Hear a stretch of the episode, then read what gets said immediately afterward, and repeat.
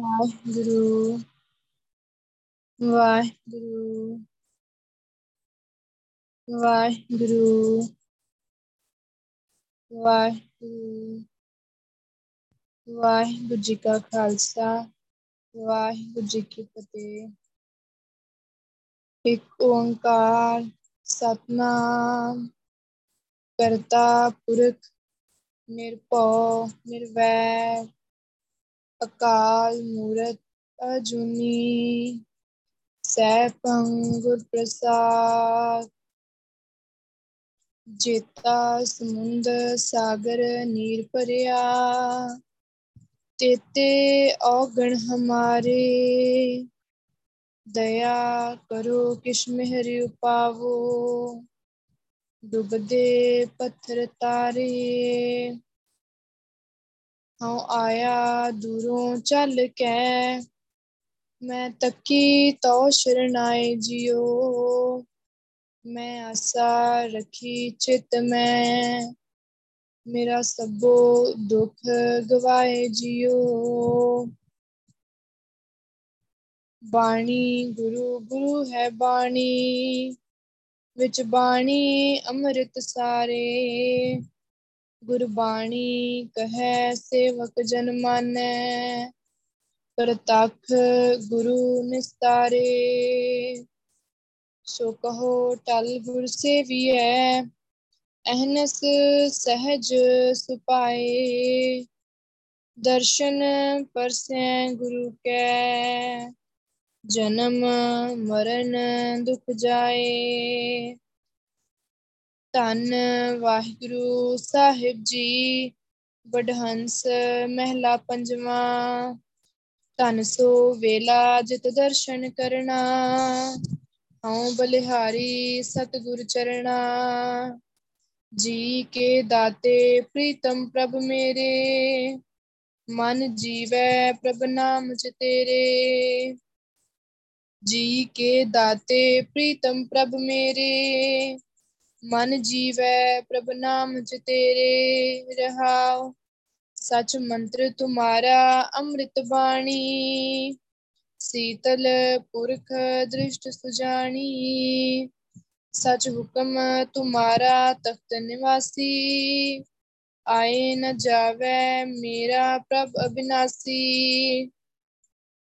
ਤੁਮ ਮਿਹਰਵਾਨ ਦਾਸ ਹਮ ਦੀਨਾ ਨਾਨਕ ਸਾਹਿਬ ਭਰਪੁਰ ਲੀਨਾ ਤੁਮ ਮਿਹਰਵਾਨ ਦਾਸ ਹਮ ਦੀਨਾ ਨਾਨਕ ਸਾਹਿਬ ਭਰਪੁਰ ਲੀਨਾ ਵਾਹਿਗੁਰੂ ਜੀ ਕਾ ਖਾਲਸਾ, ਵਾਹਿਗੁਰੂ ਜੀ ਕੀ ਫਤਿਹ।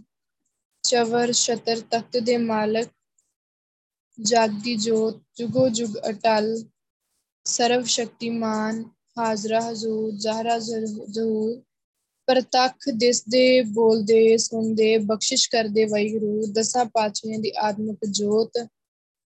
ਤਨ ਤਨ ਤਨ ਸਾਹਿਬ ਸ੍ਰੀ ਗੁਰੂ ਗ੍ਰੰਥ ਸਾਹਿਬ ਜੀ ਦੀ ਅਪਾਰ ਮਿਹਰਾਮਤ ਬਖਸ਼ਿਸ਼ ਦੇ ਸਦਕਾ। ਸਾਨੂੰ ਸਾਰਿਆਂ ਨੂੰ ਗੁਰੂ ਪਾਤਸ਼ਾਹ ਦੀ ਗੋਦ ਵਿੱਚ ਬੈਠਣ ਦਾ, ਨਿੱਘ ਮਾਣਨ ਦਾ ਮੌਕਾ ਬਖਸ਼ਿਆ ਆ। ਸੋ ਗੁਰੂ ਪਾਤਸ਼ਾਹ ਜੀ ਦਾ ਬਹੁਤ ਸ਼ੁਕਰ ਆ ਪਟਾਨਕੋਟ ਸ਼ੁਕਰਾਨਾ ਆ। ਗੁਰੂ ਸਾਹਿਬ ਜੀ, ਆਪ ਹੀ ਕਿਰਪਾ ਕਰਕੇ ਸਾਨੂੰ ਸਾਰਿਆਂ ਨੂੰ ਆਪਣੇ ਨਾਲ ਜੋੜਦੇ ਆ, ਸਾਨੂੰ ਸਾਰਿਆਂ ਨੂੰ ਆਪਣੀ ਸੰਗਤ ਬਖਸ਼ਦੇ ਆ, ਸੰਗਤ ਵਿੱਚ ਬਿਠਾ ਕੇ ਆਪਣਾ ਪਾਵਨ ਪਵਿੱਤਰ ਨਾਮ ਜਪਵਾਉਂਦੇ ਨੇ, ਸੰਗਤ ਦੀ ਚਰਨ ਧੂੜ ਬਖਸ਼ਦੇ ਨੇ। ਸੋ ਹਰ ਰੋਜ਼ ਗੁਰੂ ਪਾਤਸ਼ਾਹ ਇਨ੍ਹਾਂ ਹੀ ਬਖਸ਼ਿਸ਼ਾਂ ਦੇ ਤਹਿਤ ਗੁਰੂ ਸਾਹਿਬ ਜੀ ਸਾਨੂੰ ਬਾਣੀ ਦੀ ਵਿਚਾਰ ਵੀ ਦਿੰਦੇ ਆ, ਬਾਣੀ ਦੀ ਵਿਚਾਰ ਵੀ ਬਖਸ਼ਦੇ ਆ। ਤੋ ਧੰਨ ਸ਼੍ਰੀ ਗੁਰੂ ਗ੍ਰੰਥ ਸਾਹਿਬ ਜੀ ਦਾ ਇਹਨਾਂ ਬਖਸ਼ਿਸ਼ਾਂ ਦੇ ਲਈ ਬਹੁਤ ਸ਼ੁਕਰਾਨਾ ਆ ਕਿ ਗੁਰੂ ਪਾਤਸ਼ਾਹ ਨੇ ਸਾਡੇ ਤੇ ਇੰਨੀ ਬਖਸ਼ਿਸ਼ ਕੀਤੀ, ਸਾਡੇ ਤੇ ਇੰਨੀ ਕਿਰਪਾ ਕਰ ਰਹੇ ਆ। ਸਾਨੂੰ ਸਾਡੀ ਝੋਲੀ ਵਿੱਚ ਉਹ ਦਾਤਾਂ ਪਾਈਆਂ ਆ ਜਿਨ੍ਹਾਂ ਦਾਤਾਂ ਦੇ ਸਿਰ ਤੇ ਬੰਦਾ ਇੱਕ ਗੁਰਸਿੱਖ ਜੀਂਦਾ ਆ, ਗੁਰਸਿੱਖ ਦਾ ਜੀਵਨ ਆ, ਇਹ ਸਾਡੀ, ਸਾਡੇ ਜੀਵਨ ਦਾ ਆਧਾਰ ਆ ਇਹ ਦਾਤਾਂ, ਇਹ ਚਾਰ ਚੀਜ਼ਾਂ ਜਿਹੜੀਆਂ ਵਾਹਿਗੁਰੂ ਨੇ ਸਾਨੂੰ ਦਿੱਤੀਆਂ ਆ। ਸੋ ਇਹ ਇੱਕ ਗੁਰਸਿੱਖ ਦੇ ਜੀਵਨ ਦਾ ਆਧਾਰ ਹੁੰਦੀਆਂ ਆ। ਇਹ ਸਾਡਾ ਆਸਰਾ ਹੈ, ਜੇ ਇਹ ਚਾਰੇ ਚੀਜ਼ਾਂ ਸਾਡੇ ਕੋਲ ਹੋਣਗੀਆਂ ਤਾਂ ਹੀ ਤਾਂ ਹੀ ਅਸੀਂ ਜੀ ਸਕਦੇ ਹਾਂ। ਸੋ ਇਹਨਾਂ ਤੋਂ ਬਿਨਾ ਨਾਮ ਤੋਂ ਬਿਨਾ, ਸੰਗਤ ਤੋਂ ਬਿਨਾ, ਬਾਣੀ, ਵਿਚਾਰ, ਚਰਨ ਧੂੜ, ਇਹਨਾਂ ਤੋਂ ਬਿਨਾ ਬੰਦੇ ਦਾ ਜੀਵਨ ਹੀ ਨਹੀਂ ਹੈਗਾ। ਬੰਦਾ ਜੀ ਰਿਹਾ ਆ, ਦੁਨੀਆ ਇੰਨੀ ਆ ਵੈਗਰੂ ਦੇ ਨਾਲ ਜੁੜੀ ਆ, ਤੁਰ ਫਿਰ ਵੀ ਰਹੀ ਆ। ਇੰਨੀ ਦੁਨੀਆ ਜਿਹੜੀ ਵੈਗਰੂ ਤੋਂ ਬਹੁਤ ਦੂਰ ਆ। ਜੁੜੀ ਨਹੀਂ ਆ, ਅੰਮ੍ਰਿਤ ਦੀ ਦਾਤ ਵੀ ਨਹੀਂ ਲਈ ਵੈਗਰੂ ਦੀ ਕਿਸੇ ਗੱਲ ਦੀ ਸੋਝੀ ਵੀ ਨਹੀਂ ਹੈਗੀ, ਪਰ ਦੁਨੀਆ ਤੁਰੀ ਤੇ ਤੁਰੀ ਫਿਰਦੀ ਆ। ਸੋ ਇਹਦਾ ਭਾਵ ਇਹ ਨਹੀਂ ਹੈ ਜੀਣ ਦਾ ਭਾਵ ਇਹ ਨਹੀਂ ਕਿ ਜਿਹੜਾ ਬੰਦਾ ਤੁਰਿਆ ਫਿਰ ਰਿਹਾ ਹੈ ਜਾਂ ਜਿਹਦੇ ਸਰੀਰ ਦੇ ਵਿੱਚ ਸਵਾਸ ਹੈਗੇ ਆ, ਸਾਹ ਲੈ ਰਿਹਾ ਹੈ ਉਹੀ ਜੀਂਦਾ ਆ। ਜੀਣ ਦਾ ਭਾਵ ਕੀ ਹੈ ਕਿ ਜੀਵਨ ਵੀ ਇੱਕ ਆਪਣੇ ਆਪ ਵਿੱਚ ਇੱਕ ਬੜਾ ਪਰਫੈਕਟ ਬੜਾ ਡੂੰਘਾਈ ਵਾਲਾ ਸ਼ਬਦ ਆ। ਤੇ ਜੀਣਾ ਕਿਨੂੰ ਕਹਿੰਦੇ ਆ? ਦੁਨਿਆਵੀ ਪੱਖ ਤੇ ਦੇਖੀ ਜੀ ਸਾਰੇ ਰਹੇ ਆ, ਸਾਹ ਸਾਰੇ ਹੀ ਲੈ ਰਹੇ ਆ। ਪਰ ਅਸਲ ਜੀਵਨ ਕਿਨੂੰ ਕਿਹਾ ਆ? ਅਸਲ ਜੀਵਨ ਜਿਨੇ ਜਿਹੜਾ ਵੈਗਰੂ ਨੇ ਦਿੱਤਾ ਆ, ਜਿਹਦੇ ਆਧਾਰ ਤੇ ਵੈਗਰੂ ਦੇ ਦਰ ਤੇ ਸਾਨੂੰ ਖੁਸ਼ੀ ਮਿਲਣੀ ਆ ਵੈਗਰੂ ਦੇ ਦਰ ਤੇ ਸਾਨੂੰ ਮਾਣ ਮਿਲਣਾ ਹੈ ਸਤਿਕਾਰ ਮਿਲਣਾ ਹੈ ਪਿਆਰ ਮਿਲਣਾ ਹੈ ਸੋ ਉਹ ਜੀਵਨ ਸਾਨੂੰ ਗੁਰੂ ਪਾਤਸ਼ਾਹ ਹੀ ਦਿੰਦੇ ਆ ਤੇ ਉਹ ਜੀਵਨ ਇਹਨਾਂ ਦਾਤਾਂ ਦੇ ਸਿਰ ਤੇ ਹੀ ਖੜਾ ਆ। ਸੋ ਬਹੁਤ ਸ਼ੁਕਰਾਨਾ ਹੈ ਧੰਨ ਸ਼੍ਰੀ ਗੁਰੂ ਗ੍ਰੰਥ ਸਾਹਿਬ ਜੀ ਦਾ ਕਿ ਗੁਰੂ ਪਾਤਸ਼ਾਹ ਨੇ ਸਾਨੂੰ ਸਾਰਿਆਂ ਨੂੰ ਸਾਡੇ ਸਭ ਤੇ ਇੰਨੀ ਬਖਸ਼ਿਸ਼ ਕੀਤੀ ਆ ਕਿ ਸਾਨੂੰ ਆਪਣੀ ਸੰਗਤ ਬਖਸ਼ੀ ਆ, ਨਾਮ ਜਪਾਉਂਦੇ ਆ, ਚਰਨ ਧੂੜ ਬਖਸ਼ਦੇ ਆ, ਬਾਣੀ ਦੀ ਵਿਚਾਰ ਵੀ ਬਖਸ਼ਦੇ ਆ। ਸੋ ਜਿਹੜਾ ਸ਼ਬਦ ਅੱਜ ਸਾਨੂੰ ਧੰਨ ਸ਼੍ਰੀ ਗੁਰੂ ਗ੍ਰੰਥ ਸਾਹਿਬ ਜੀ ਨੇ ਬਾਣੀ ਦੀ ਵਿਚਾਰ ਦੇ ਲਈ ਬਖਸ਼ਿਸ਼ ਕੀਤਾ ਆ, ਇਹ ਸ਼ਬਦ ਵਡਹੰਸ ਰਾਗ ਦੇ ਅੰਦਰ ਪੰਜਵੇਂ ਪਾਤਸ਼ਾਹ ਧੰਨ ਧੰਨ ਸ਼੍ਰੀ ਗੁਰੂ ਅਰਜਨ ਦੇਵ ਜੀ ਦੀ ਰਚਨਾ ਦੇ ਦੁਆਰਾ ਉਚਾਰਿਤ ਕੀਤਾ ਗਿਆ ਸ਼ਬਦ ਆ। ਅਤੇ ਧੰਨ ਧੰਨ ਧੰਨ ਸਾਹਿਬ, ਸ਼੍ਰੀ ਗੁਰੂ ਗ੍ਰੰਥ ਸਾਹਿਬ ਜੀ ਦੇ ਪਾਵਨ ਪਵਿੱਤਰ ਅੰਗ 562 ਅਤੇ 563 ਉੱਪਰ ਸਭਾਈਮਾਨ ਹੈ। ਸੋ, ਇਸ ਸ਼ਬਦ ਦੀ ਜਿਹੜੀ ਰਹਾਉ ਦੀ ਤੁਕਾ ਇਹਦੇ ਵਿੱਚ ਗੁਰੂ ਸਾਹਿਬ ਜੀ ਕੀ ਕਹਿ ਰਹੇ ਆ? ਜੀ ਕੇ ਦਾਤੇ ਪ੍ਰੀਤਮ ਪ੍ਰਭ ਮੇਰੇ, ਮਨ ਜੀਵੈ ਪ੍ਰਭ ਨਾਮ ਚ ਤੇਰੇ। ਕਹਿੰਦੇ ਕਿ ਜੀ ਕੇ ਦਾਤੇ ਪ੍ਰੀਤਮ ਪ੍ਰਭ ਮੇਰੇ ਕਿ ਹੈ ਜੀ ਕੇ ਦਾਤੇ ਭਾਵ ਜਿਹੜਾ ਵੈਗੁਰੂ ਦੇਨ ਸਾਨੂੰ ਜਿਨਨੇ ਸਾਨੂੰ ਜੀਵਾਤਮਾ ਦਿੱਤੀ ਆ, ਸਰੀਰ ਦਿੱਤਾ ਆ, ਸੋ ਉਹਨੂੰ ਗੁਰੂ ਪਾਸ਼ਾ ਕਹਿੰਦੇ ਆ ਕਿ ਜੀ ਕੇ ਦਾਤੇ ਪ੍ਰੀਤਮ ਪ੍ਰਭ ਮੇਰੇ ਕਿ ਹੈ ਮੈਨੂੰ ਜਿੰਦ ਦੇਣ ਵਾਲੇ ਵੈਗੁਰੂ ਪ੍ਰੀਤਮ ਪ੍ਰਭ ਮੇਰੇ ਮੇਰੇ ਪਿਆਰੇ ਵੈਗੁਰੂ ਮੇਰੇ ਪ੍ਰੀਤਮ ਵੈਗੁਰੂ ਮਨ ਜੀਵੈ ਪ੍ਰਭ ਨਾਮ ਚ ਤੇਰੇ। ਕਿ ਮੇਰਾ ਜਿਹੜਾ ਮਨ ਆ, ਇਹ ਤੇਰਾ ਨਾਮ ਚੇਤੇ ਕਰਕੇ ਹੀ ਜੀਂਦਾ ਆ। ਮਨ ਜੀਵੈ, ਪ੍ਰਭ ਨਾਮ ਚ ਤੇਰੇ ਚ ਤੇਰੇ ਭਾਵ ਚੇਤੇ ਕਰਕੇ, ਹਿਰਦੇ ਵਿੱਚ ਚੇਤਨਾ ਭਾਵ ਹਿਰਦੇ ਵਿੱਚ ਵਸਾਉਣਾ। ਕਿ ਵੈਗੁਰੂ ਦਾ ਜਿਹੜਾ ਨਾਮ ਆ, ਉਹਨੂੰ ਆਪਣੇ ਹਿਰਦੇ ਦੇ ਵਿੱਚ ਵਸਾਉਣਾ ਹੈ ਆਪਣੇ ਚੇਤੇ ਦੇ ਵਿੱਚ ਰੱਖਣਾ ਹੈ ਹਮੇਸ਼ਾ ਟਿਕਾ ਕੇ। ਸੋ ਚਿਤੇਰੇ ਭਾਵ ਕਿ ਉਹਨੂੰ ਨਾਮ ਨਿਧਾਨ ਸਦ ਮਨ ਵਸੇ। ਹਮੇਸ਼ਾ ਉਹਨੂੰ ਵੈਗੁਰੂ ਦੇ ਨਾਮ ਨੂੰ ਆਪਣੇ ਮਨ ਦੇ ਵਿੱਚ ਵਸਾ ਕੇ ਰੱਖਣਾ, ਉਹਨੂੰ ਟਿਕਾ ਕੇ ਰੱਖਣਾ, ਚੇਤੇ ਕਰਨਾ, ਚੇਤੇ ਦੇ ਵਿੱਚ ਲੈ ਕੇ ਜਾਣਾ, ਭਾਵ ਕਿ ਇੱਕ ਹੁੰਦਾ ਹੈ ਕਿ ਅਸੀਂ ਸਿਰਫ ਜੀਬ ਦੇ ਨਾਲ ਵੈਗੁਰੂ ਬੋਲ ਰਹੇ ਹਾਂ ਜਾਂ ਰਸਾਂ ਦੇ ਨਾਲ ਵੈਗੁਰੂ ਬੋਲਦੇ ਜਾ ਰਹੇ ਹਾਂ, ਬੋਲਦੇ ਜਾ ਰਹੇ ਹਾਂ। ਉਹ ਕਈ ਵਾਰ ਕੀ ਹੁੰਦਾ ਅਸੀਂ ਕੁਝ ਟਾਈਮ ਲਈ ਬੋਲਦੇ ਆ ਫਿਰ ਸਾਨੂੰ ਥੋੜੇ ਟਾਈਮ ਬਾਅਦ ਚੇਤਾ ਭੁੱਲ ਜਾਂਦਾ ਹੈ ਕਿ ਮੈਂ ਵੈਗੁਰੂ ਬੋਲ ਰਿਹਾ ਸੀ ਜਾਂ ਮੈਂ ਸਿਮਰਨ ਕਰ ਰਿਹਾ ਸੀ।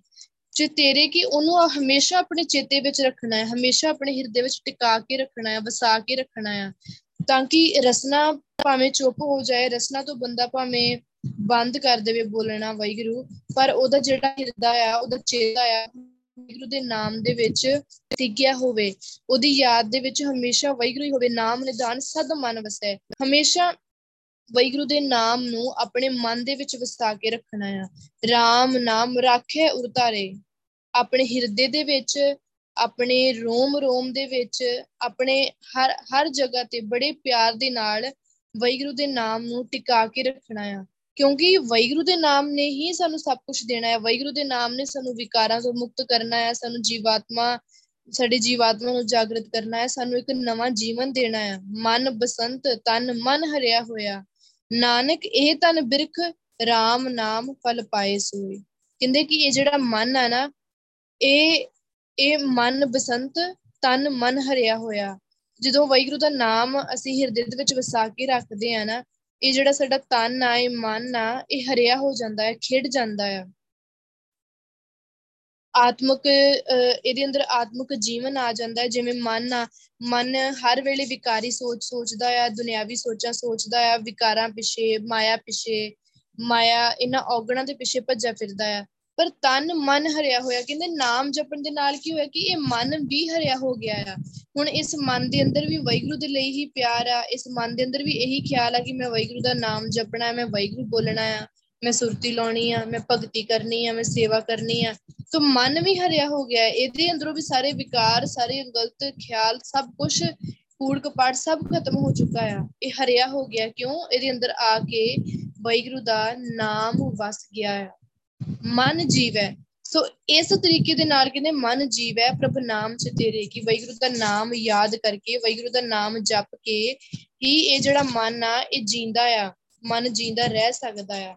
ਤੋ ਮਨ ਕਿਵੇਂ ਜੀਣਾ ਆ? ਜਦੋਂ ਅੰਦਰੋਂ ਵਿਕਾਰ ਖਤਮ ਹੋ ਗਏ, ਅੰਦਰੋਂ ਔਗਣ ਖਤਮ ਹੋ ਗਏ, ਹੁਣ ਇਹ ਜਿਹੜਾ ਮਨ ਆ, ਇਹਦੇ ਅੰਦਰ ਗਲਤ ਖਿਆਲ ਆਉਂਦੇ ਆ ਉਲਟੇ ਪੁਲਟੇ ਖਿਆਲ ਵੀ ਆਉਂਦੇ ਆ।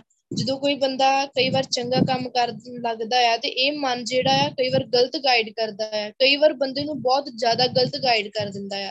ਸੋ ਇਹ ਉਹਨਾਂ ਟਾਈਮ ਹੁੰਦਾ ਹੈ ਕਿ ਜਿੰਨੀ ਦੇਰ ਬੰਦਾ ਵਾਹਿਗੁਰੂ ਦਾ ਨਾਮ ਨਹੀਂ ਜਪਦਾ, ਭਗਤੀ ਨਹੀਂ ਕਰਦਾ, ਸੁਰਤੀ ਨਹੀਂ ਲਾਉਂਦਾ, ਬਾਣੀ ਦੀ ਵਿਚਾਰ ਨਹੀਂ ਕਰਦਾ ਉਨੀ ਦੇਰ ਇਹ ਜਿਹੜਾ ਮਨ ਆ ਨਾ, ਇਹਨੇ ਭਟਕਾਉਂਦੇ ਹੀ ਰਹਿਣਾ ਆ। ਕਿਉਂ? ਇਹ ਮਨ ਆ, ਇੱਕ ਮਨ ਕੀ ਆ ਕਿ ਇਹ ਜਿੰਨੇ ਵੀ ਅਸੀਂ ਕਰਮ ਕਮਾਏ ਹੋਏ ਆ, ਜਿੰਨੇ ਵੀ ਕਰਮ ਕਮਾ ਕੇ ਆਏ ਆ, ਜਿੰਨੇ ਵੀ ਸੰਸਕਾਰ ਨਾਲ ਲੈ ਕੇ ਆਏ ਆ 84 ਲੱਖ ਚੋਣਾਂ ਵਿੱਚੋਂ ਹੋ ਕੇ ਆਏ ਆ, ਸੋ ਉਹ ਜਿੰਨੇ ਵੀ ਸੰਸਕਾਰ ਇਕੱਠੇ ਕੀਤੇ ਆ ਨਾ, ਉਹਨਾਂ ਸਾਰੇ ਸੰਸਕਾਰਾਂ ਦਾ, ਉਹਨਾਂ ਉਸ ਸੋਚ, ਉਹਨਾਂ ਸੋਚਾਂ ਦਾ ਇੱਕ ਸਮੂਹ ਆ, ਇੱਕ ਸੰਗ੍ਰਹਿ ਆ।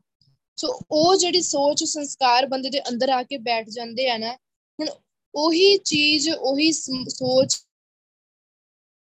ਬੰਦੇ ਨੂੰ ਕਿਸੇ ਵੀ ਪਾਸੇ ਨਹੀਂ ਲੱਗਣ ਦਿੰਦਾ। ਉਹੀ ਚੀਜ਼ਾਂ ਬੰਦੇ ਨੂੰ ਮਾਰਦੀਆਂ ਆ, ਖਤਮ ਕਰਦੀਆਂ ਆ। ਮਨ ਜੀਵ ਹੈ ਪ੍ਰਭ ਨਾਮ ਚ ਤੇਰੇ। ਇਸ ਕਰਕੇ ਕਹਿੰਦੇ ਕਿ ਵੈਗਰੂ ਜਿਹੜਾ ਮੇਰਾ ਮਨ ਆ, ਇਹ ਤੇਰਾ ਨਾਮ ਚੇਤੇ ਕਰਕੇ, ਭਾਵ ਤੇਰੇ ਨਾਮ ਨੂੰ ਹਿਰਦੇ ਵਿੱਚ ਜਦੋਂ ਵਸਾਉਂਦਾ ਹੈ, ਜਦੋਂ ਹਮੇਸ਼ਾ ਹਰ ਵੇਲੇ ਤੇਰਾ ਨਾਮ ਜਪਦਾ ਹੈ, ਤੇਰੀ ਭਗਤੀ ਕਰਦਾ ਹੈ ਵੈਗਰੂ ਬੋਲਦਾ ਹੈ, ਤਾਂ ਇਹ ਮਨ ਜੀਂਦਾ ਆ। ਉਦੋਂ ਉਦੋਂ ਇਹਦੇ ਅੰਦਰੋਂ ਵਿਕਾਰ ਵੀ ਖਤਮ ਹੁੰਦੇ ਆ। ਬੰਦੇ ਦੇ ਅੰਦਰ ਸ਼ਾਂਤੀ ਆਉਂਦੀ ਹੈ, ਕਿਉਂਕਿ ਜਿੰਨੀ ਦੇਰ ਵਿਕਾਰ ਆ, ਉਨੀ ਦੇਰ ਤਾਂ ਸ਼ਾਂਤੀ ਆ ਨਹੀਂ ਸਕਦੀ। ਉਨੀ ਦੇਰ ਤਾਂ ਅੰਦਰ ਟਿਕਾਓ ਆ ਨਹੀਂ ਸਕਦਾ। ਸੋ ਜਦੋਂ ਹੀ ਨਾਮ ਜਪਦਾ ਆ, ਜਦੋਂ ਹੀ ਵੈਗਰੂ ਬੋਲਦਾ ਆ, ਉਦੋਂ ਉਦੋਂ ਹੀ ਅੰਦਰ ਸ਼ਾਂਤੀ ਆਉਂਦੀ ਆ, ਅੰਦਰ ਇੱਕ ਸਕੂਨ ਆਉਂਦਾ ਆ, ਅੰਦਰ ਖੇੜਾ ਮਿਲਦਾ ਆ, ਆਨੰਦ ਮਿਲਦਾ ਆ। ਸਿਮਰ ਸਿਮਰ ਨਾਨਕ ਪ੍ਰਭ ਜੀਵੈ ਬਿਨ ਸਜਾਏ ਅਭਿਮਾਨ। ਜਦੋਂ ਜਦੋਂ ਹੀ ਉਹ ਵੈਗਰੂ ਦਾ ਨਾਮ ਜਪਦਾ ਜਾਂਦਾ ਹੈ, ਜਪ ਜੀਵੈ ਨਾਨਕ ਤੇਰੋ ਨਾਮ। ਕਹਿੰਦੇ ਨਾਨਕ ਕਹਿੰਦੇ ਕਿ ਵੈਗਰੂ ਇਹ ਜਿਹੜਾ ਤੇਰਾ ਦਾਸ ਨਾਨਕ ਆ, ਇਹ ਤੇਰਾ ਨਾਮ ਜਪ ਕੇ ਹੀ ਜਿੰਦਾ ਹੈ। ਸਿਮਰ ਸਿਮਰ ਨਾਨਕ ਪ੍ਰਭ ਜੀਵੈ। ਕਿ ਸਿਮਰਦਾ ਰਹਿੰਦਾ ਹੈ ਸਿਮਰਦਾ ਰਹਿੰਦਾ ਹੈ ਵੈਗਰੂ ਬੋਲਦਾ ਰਹਿੰਦਾ ਹੈ ਬੋਲਦਾ ਰਹਿੰਦਾ ਹੈ ਤਾਂ ਜਿੰਦਾ ਆ। ਹੁਣ ਗੁਰੂ ਪਾਸ਼ਾ ਨੇ ਹਰ ਜਗ੍ਹਾ ਤੇ ਇਹੀ ਗੱਲ ਕੀਤੀ ਹੈ ਨਾ, ਆਪਾਂ ਬਾਣੀ ਵਿੱਚ ਕੋਈ ਵੀ ਸ਼ਬਦ ਲੈ ਲਈਏ, ਜਿੱਥੇ ਵੀ ਚਲੇ ਜਾਈਏ, ਕੋਈ ਤੁਕ ਕੋਈ ਅੰਗ ਕੱਢ ਕੇ ਦੇਖ ਲਈਏ। ਗੁਰਸਬ ਨੇ ਹਰ ਜਗ੍ਹਾ ਤੇ ਕਿਉਂ ਕਿਹਾ ਆ? ਹਰ ਜਗ੍ਹਾ ਤੇ ਇਹ ਗੱਲ ਕਿਉਂ ਕਹੀ ਆ ਕਿ ਵੈਗੁਰੂ ਦਾ ਵੈਗੁਰੂ ਦੇ ਨਾਮ ਵੈਗੁਰੂ ਦਾ ਨਾਮ ਜਪਣਾ ਭਗਤੀ ਕਰਨੀ ਕਿਉਂ? ਮਨ ਜੀਵ ਹੈ ਕਿ ਵੈਗੁਰੂ ਦਾ ਨਾਮ ਜਪਣ ਦੇ ਨਾਲ ਹੀ ਸਾਡਾ ਮਨ ਜੀ ਸਕਦਾ, ਸਾਡਾ ਮਨ ਜਾਗ ਸਕਦਾ ਆ।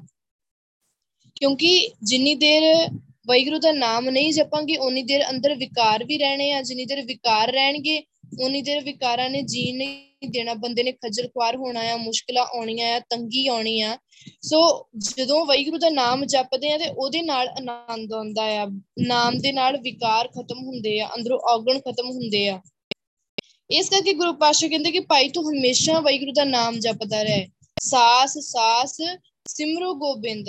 ਆਠ ਪਹਿਰ ਸਿਮਰੋ ਤਿਸ ਰਸਨਾ ਕੀ ਹਰ ਸਵਾਸ ਦੇ ਨਾਲ, ਹਰ ਗਿਰਾਹੀ ਨਾਲ, ਸਾਸ ਗਰਾਸ ਤੇ ਆਏ ਮੇਰਾ ਹਰ ਹਰ। ਸੋ ਗੁਰਸਿੱਖ ਗੁਰੂ ਮਨ ਭਾਵੇ। ਹਰ ਸਾਸ ਵਾਸ ਨਾਲ, ਹਰ ਗਿਰਾਹੀ ਦੇ ਨਾਲ ਵੈਗੁਰੂ ਦਾ ਨਾਮ ਜਪਣਾ ਆ। ਵੈਗੁਰੂ ਦੀ ਭਗਤੀ ਕਰਨੀ ਆ। ਕਿਉਂ? ਕਿਉਂਕਿ ਇਹਨੇ ਤੈਨੂੰ ਜੀਵਨ ਦੇਣਾ ਆ। ਵੈਗੁਰੂ ਦੇ ਨਾਮ ਨੇ ਹੀ ਤੈਨੂੰ ਜੀਵਨ ਦੇਣਾ ਹੈ ਤੇਰੀ ਜੀਵਾਤਮਾ ਨੂੰ ਜਾਗਰਤ ਕਰਨਾ ਹੈ ਆਖਾਂ, ਜੀਵਾਂ, ਵਿਸਰੇ ਮਰ ਜਾਉ ਕਿ ਇਦਾਂ ਦਾ ਆਪਣੇ ਆਪ ਨੂੰ ਬਣਾ ਲਾ ਕਿ ਤੇਰੇ ਅੰਦਰ ਇਹ ਚੀਜ਼ ਆ ਜਾਏ ਕਿ ਜੇ ਤਾਂ ਮੈਂ ਵੈਗੁਰੂ ਦਾ ਨਾਮ ਜਪਦਾ ਆ, ਜੇ ਮੈਂ ਵੈਗੁਰੂ ਦੀ ਭਗਤੀ ਕਰਦਾ ਆ, ਤਾਂ ਮੈਂ ਜੀਂਦਾ ਆ। ਵਿਸਰੇ, ਮਰ ਜਾਉ ਪਰ ਜਦੋਂ ਹੀ ਮੈਂ ਵੈਗੁਰੂ ਦਾ ਨਾਮ ਵਿਸਾਰਦਾ ਆ, ਜਦੋਂ ਹੀ ਮੈਂ ਵੈਗੁਰੂ ਦਾ ਨਾਮ ਨੂੰ ਭੁੱਲਦਾ ਆ ਤੇ ਮਰ ਜਾਉ ਮੈਂ ਉਸੇ ਵੇਲੇ ਕਹਿੰਦੇ, ਉਸੇ ਵੇਲੇ ਵੈਗੁਰੂ ਮੈਂ ਮਰ ਜਾਣਾ ਹੈ ਅੱਖਾਂ ਜੀਵਾਂ, ਵਿਸਰੇ, ਮਰ ਜਾਉ ਨਾਮ ਬਿਨਾ ਕਿਉਂ ਜੀਵਾਂ ਮਾਏ? ਅਨਦਿਨ ਜਪਤ ਰਹੂੰ ਤੇਰੀ ਸ਼ਰਨਾਏ। ਨਾਨਕ ਨਾਮ ਰਤੇ ਪਤ ਪਾਏ। ਕਹਿੰਦੇ ਵੈਗੁਰੂ ਦਾ ਨਾਮ ਜਪ ਕੇ ਮੈਂ ਜੀ ਵੀ ਕਿਵੇਂ ਸਕਦਾ ਅੱਖਾਂ ਜੀਵਾਂ ਵਿਸਰੇ, ਮਰ ਜਾਉਂ ਕਿ ਜਦੋਂ ਹੀ ਵੈਗੁਰੂ ਮੈਂ ਤੇਰਾ ਨਾਮ ਵਿਸਾਰਦਾ ਆ ਉਦੋਂ ਹੀ ਮਰ ਜਾਣਾ ਹੈ। ਸੋ ਨਾਮ ਬਿਨਾ ਕਿਉਂ ਜੀਵਾਂ ਮਾਏ? ਕਿ हे ਮੇਰੀ ਮਾਂ, ਮੈਂ ਵੈਗੁਰੂ ਦੇ ਨਾਮ ਤੋਂ ਬਿਨਾ ਕਿਵੇਂ ਜੀਵਾਂ?